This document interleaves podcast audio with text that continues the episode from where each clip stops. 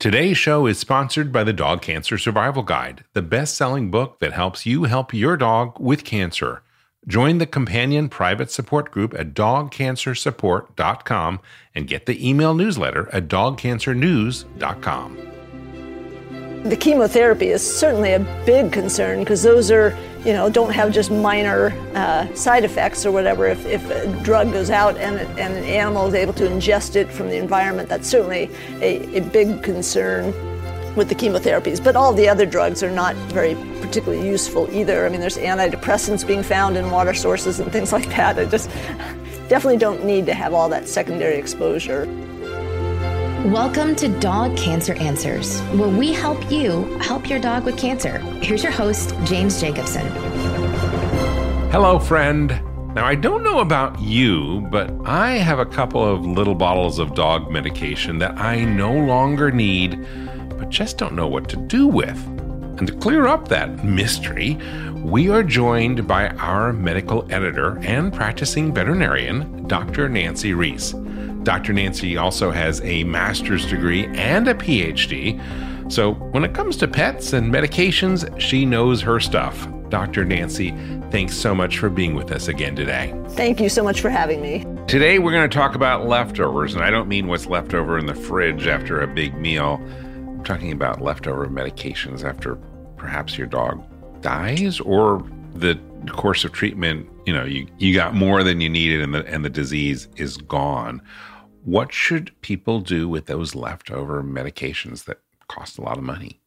Well, I certainly like the second scenario better that the dog no longer needs the medication, so you have some left over. Mm-hmm. That's always a, a better, better situation. Those blue bottles, that means veterinarian, basically. Is that the difference so someone can determine those plastic pill dispensing bottles? Those are, is that the color that vets use? Actually, the, their bottles will come in uh, all different colors, oh, wow. and there's no specific. So we have pink, green, red, gold. I think those are the, the big ones. But okay. yeah, I think it depends on what company you order from. Okay, okay. I thought there'd be oh, there's a secret decoding ring. There isn't. Okay, so but what do you do with the leftovers, regardless of of why you no longer need them? What's what's the best course to do? So that's actually, I, I'm glad you asked that question in a way because to me, it starts to become even an environmental issue. In the past, I mean, they used to say, you know, open your bottle, pour it down the toilet, and flush it. Mm-hmm. And we all thought, great, that's, you know, bye bye pills, everything's good. And then now they can find, I mean, traces of so many drugs in the water system and in the soil and things like that that it's just able to leach out. So um, certainly flushing is not the, the, way to go. It seems like such a primitive, you know, one day people did what? I mean, yeah, it's like the old commercials where, you know, doctors were, were doing commercials for cigarettes. So the idea of like, just open it up and throw it down your toilet just seems so barbaric, but that had been the advice for a long time.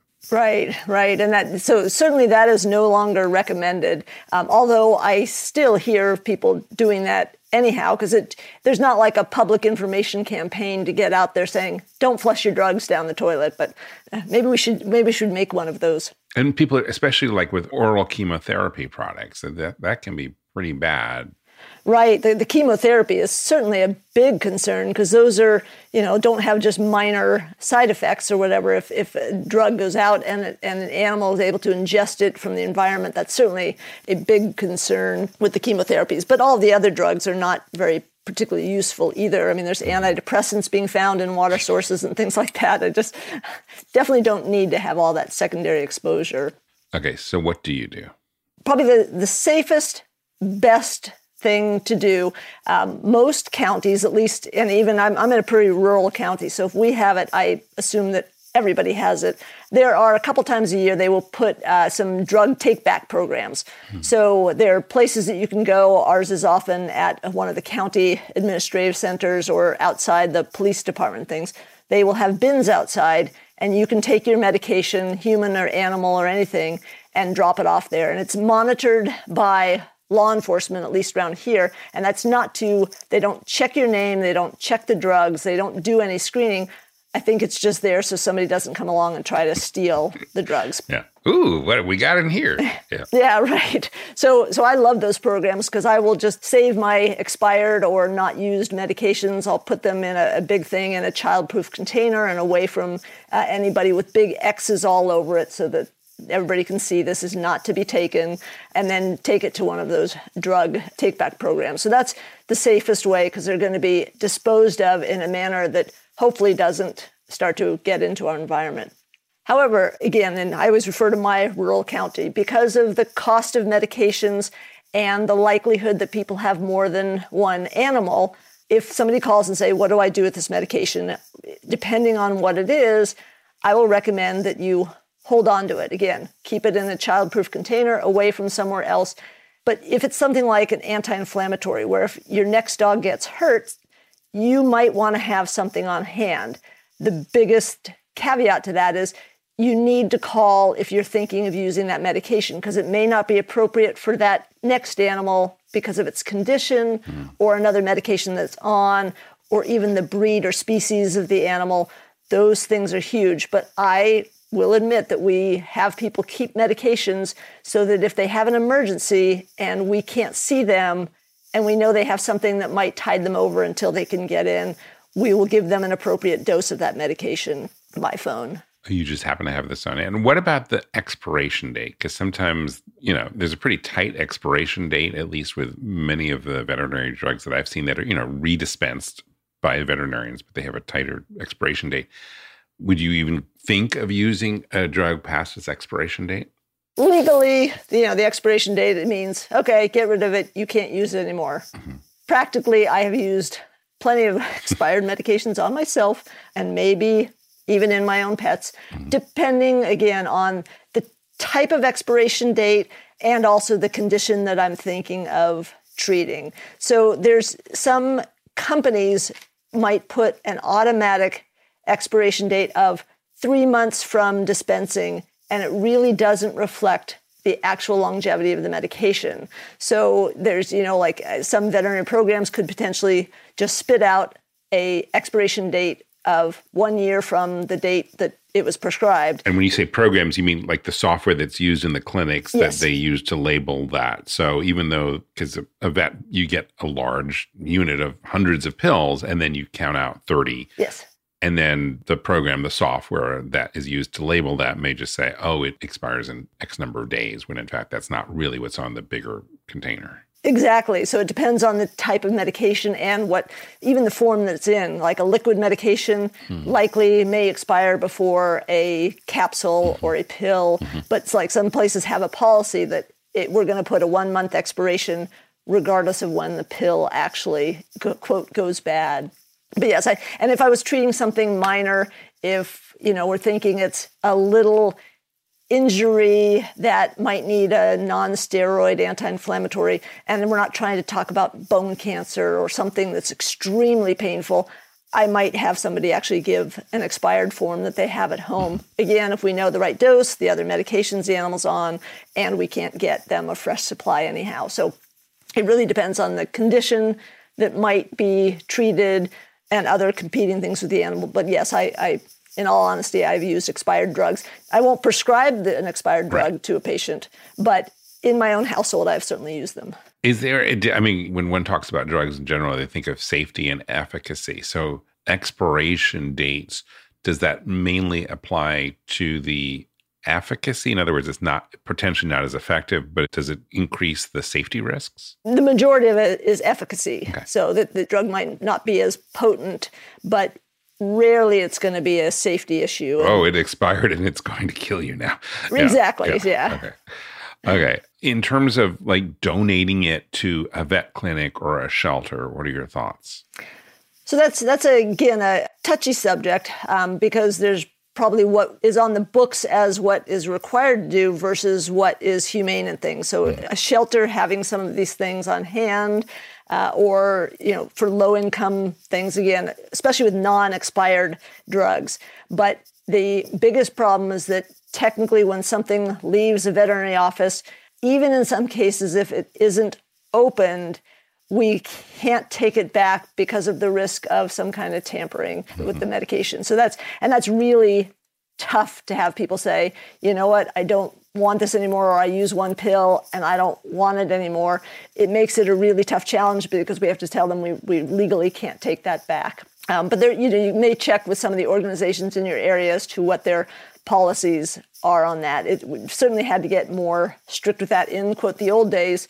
We used to take all sorts of medications back because we could reuse them for again, a, you know, a charity case or you know some of the shelter cases and things like that. We're going to take a short break here, but we will be right back. And now, a message from your dog. Every day with you is like a day at the beach. And I want as many beach days as possible. I want to run and sniff and find a good stick to carry. I want to roll in the grass and warm my belly in the sun. I want to walk with you, run with you, sleep with you, eat with you. And when I eat with you, I want Everpup. The green, grassy beef liver spiked smell wakes my senses. You may not realize this, but it tastes like homemade gravy, especially when you wet it. It infuses any food you give me with health and life and vibrancy. I can feel it. Everpup traveling to every cell in my body, nourishing each one. Does it roll back time? Of course not. Not really. But it helps me feel like I'm on top of the world. I'm so glad you're giving it to me every day because every day I'm so glad to be with you. I'm so grateful to be your dog and for the Everpup you give me. So now that you know what your dog wants, get Everpup, the ultimate dog supplement. Everpup is available in select pet shops and on Amazon. But to get the best price possible, join the Everpup Club at everpupclub.com, where you'll get your first jar for just $8 with free shipping anywhere in the US. Go to everpupclub.com and use the discount code DPN. That is everpupclub.com. Everpup every day. If your dog has cancer, you need to get a copy of the best selling animal health book, The Dog Cancer Survival Guide. Because no matter what you've heard, there are always steps that you can take to help your dog fight and maybe even beat cancer. At nearly 500 pages, this comprehensive guide is your complete reference for practical, evidence based strategies that can optimize the life quality and longevity of your dog. It's written by two of the most respected names in dog cancer full spectrum veterinarian Demian Dressler and veterinary oncologist Susan Ettinger. With the Dog Cancer Survival Guide, you'll learn everything that you need to know about conventional treatments, surgery, chemotherapy, and radiation, including how to reduce their side effects. You'll also discover the most effective non conventional options, including nutraceuticals and supplements and diet, as well as mind body medicine. What I love most about this book, which I've used with my own dog Kanga when she was diagnosed with cancer, is how to analyze the options and develop a specific plan for your own dog based on your dog's type of cancer and your dog's age, your financial budget, as well as your personality. You can get the Dog Cancer Survival Guide wherever books are sold, but if you get it direct from the publisher, you will save 10% when you use the offer code, especially for listeners of this podcast. Just go to dogcancerbook.com and when you check out, use the promo code PODCAST and you will save 10%. The website again, dogcancerbook.com, and use the promo code PODCAST to save 10%. I want to let you know about an important newsletter. It's called Dog Cancer News. Now, with a name like that, it is not for everyone. But if your dog has cancer, you will want to subscribe. That's because every issue features articles that will be helpful, such as low carb dog cancer diet recipes, new clinical trials, financial resources to help pay for cancer care, information on supplements, and lots of other helpful info that your veterinarian may not know or have the time to share with you.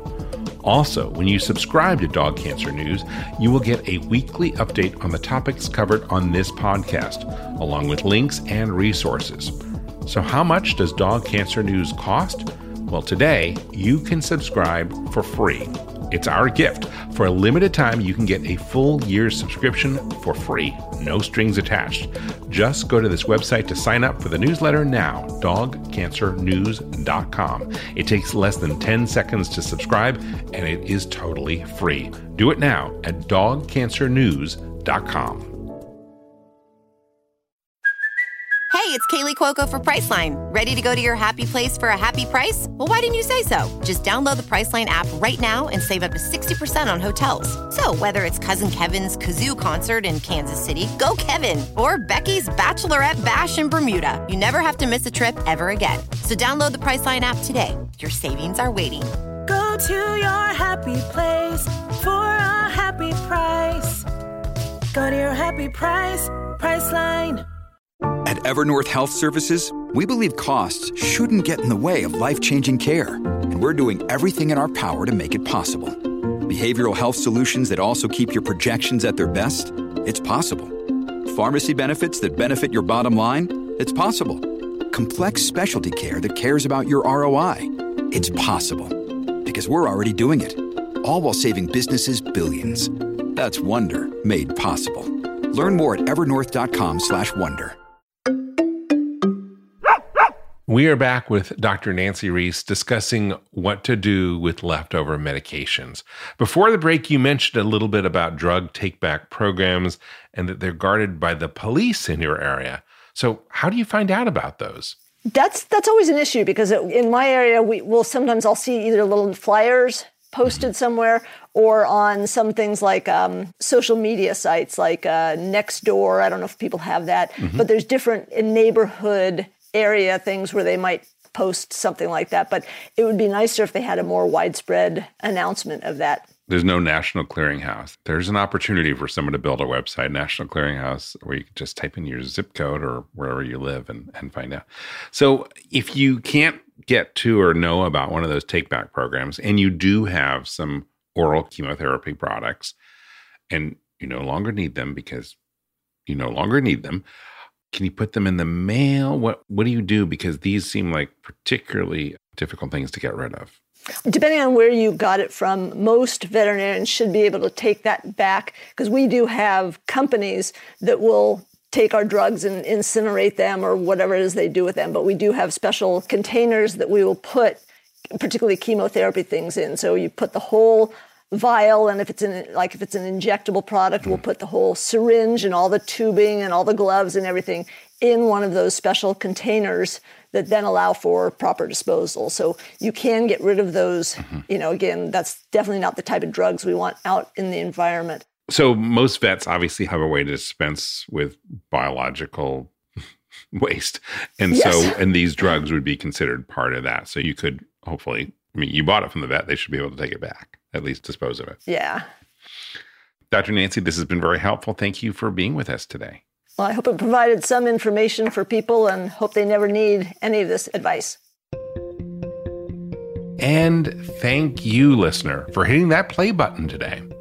So, the moral of the story with leftover medication is don't flush them down the toilet, but instead look for drug take back programs in your area so that you can safely dispose of those meds. You may also be able to dispose of some drugs like oral chemotherapy pills at your veterinarian's office. And if you've hung on to some extra meds, always call your veterinarian before giving them to another pet just to be sure that they are safe to use and that you're giving the correct dosage. To learn more about various cancer medications, visit our website at dogcancer.com. You can also subscribe to our newsletter at dogcancernews.com. Dog Cancer News comes out three times a week. It's a great newsletter and has all kinds of information related to dog cancer. And it's free. Just sign up at dogcancernews.com. That is all for today. I'm James Jacobson, and from all of us here at Dog Podcast Network, I'd like to wish you and your dog a very warm aloha. Thank you for listening to Dog Cancer Answers. If you'd like to connect, please visit our website at dogcanceranswers.com or call our listener line at 808 868 3200. And here's a friendly reminder that you probably already know. This podcast is provided for informational and educational purposes only. It's not meant to take the place of the advice you receive from your dog's veterinarian. Only veterinarians who examine your dog can give you veterinary advice or diagnose your dog's medical condition. Your reliance on the information you hear on this podcast is solely at your own risk. If your dog has a specific health problem, contact your veterinarian. Also, please keep in mind that veterinary information can change rapidly. Therefore, some information may be out of date. Dog Cancer Answers is a presentation of Maui Media in association with Dog Podcast Network.